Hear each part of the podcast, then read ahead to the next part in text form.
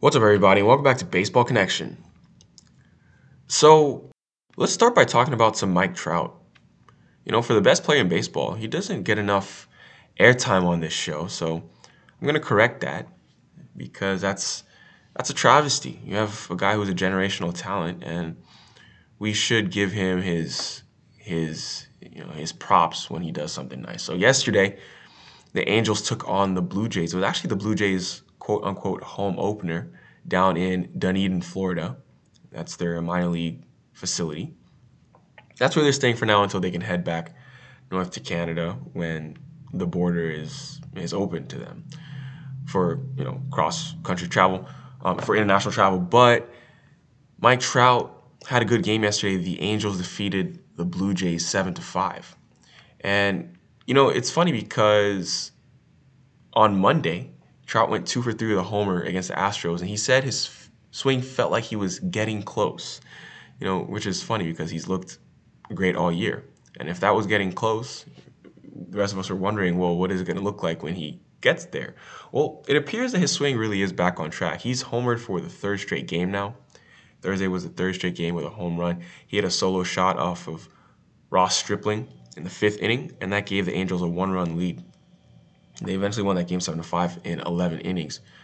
But Trout's bomb went 444 feet, and apparently it hit an elementary school beyond the left field fence at TD Ballpark. And that's what happens when you're playing at uh, spring training facilities. That's not going to happen at other, you know, at a regular major league stadium. Trout nearly gave the Angels a lead in the ninth inning when he hit a sinking liner to center with two on and two outs, but then Randal Grichuk had other ideas, robbed him of a go-ahead hit with a diving catch. So Trout had to settle for going three for five and falling a triple short of the cycle in yesterday's victory. Um, so, I mean, Trout's first inning homer gave him a homer in three straight games, and that's the ninth time in his career he's homered for three consecutive games. So that's that's that's pretty that's pretty cool. That's pretty cool. Um, he's actually homered in four consecutive games on two separate stretches in his career. He did it May 12 to 15 of 2017 and then April 4 to 7 of 2019. But I mean, it, I mean, who's really counting? Mike Trout is is a special guy. On the year so far, he's got a 417 average and a 1438 OPS, just putting up big numbers like we expected him to. So I'm gonna tip my hat to the best player in the league. Moving out to Chicago, Lance Lynn took the mound for the White Sox and he delivered a gem. So he shut out the Royals and saved the White Sox bullpen, helping the White Sox make their home opener a good one as they won six to nothing. And I mean, this dude was this dude was on the money. He was on the money. Complete game shutout in a home opener. That's exactly what you want to see when you get back home. It's exactly what you want to see. Uh, this is a White Sox team that, you know, had a little bit of wind taken out of their sail once Eloy Jimenez was hurt during one of the last few games of spring training and determined that he'd be missing four to five months. But Lance Lynn, Lance Lynn gave them kind of start that you know they're gonna need, quite frankly, a lot more this year because their bats they're missing a big bat, so they're not going to be able to just outslug everyone all the time without Jimenez. So Lynn went, you know, I said complete game shutout with 11 punch outs yesterday. And, you know, that's just what the doctor ordered. That's just what the doctor ordered in Chicago. You know, Lance Lynn was acquired from the Rangers in an offseason trade for Dane Dunning. He actually had a perfect game through four innings, allowed just five singles, with only two base runners reaching as far as second base yesterday. So that, that was a pretty masterful outing. No walks either. No walks either. So White Sox get that win over the Royals. They improved to a 500 record. They are now 4 and 4.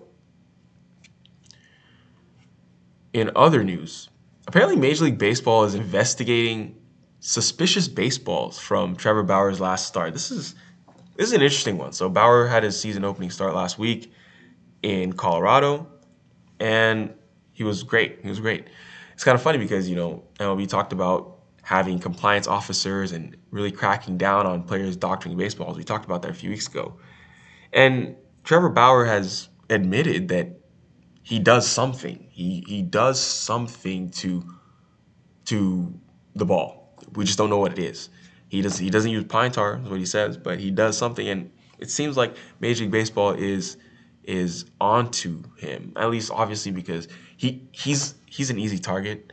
You know, if a lot of pitchers are doing it in the league, you know, Trevor Bauer is just the one guy that is an easy target for Major League Baseball. He has a YouTube channel where he talks about it. He tweets and calls out MLB and and you know ridicules them for not cracking down on it earlier. So he's like, well, if they're not going to crack down on it, I'm going to do it. And we saw him win the Cy Young last year, most likely because he was using a foreign substance. Because we can see in the spin rate data that he has a pretty notable uptick over the last couple years in spin rate.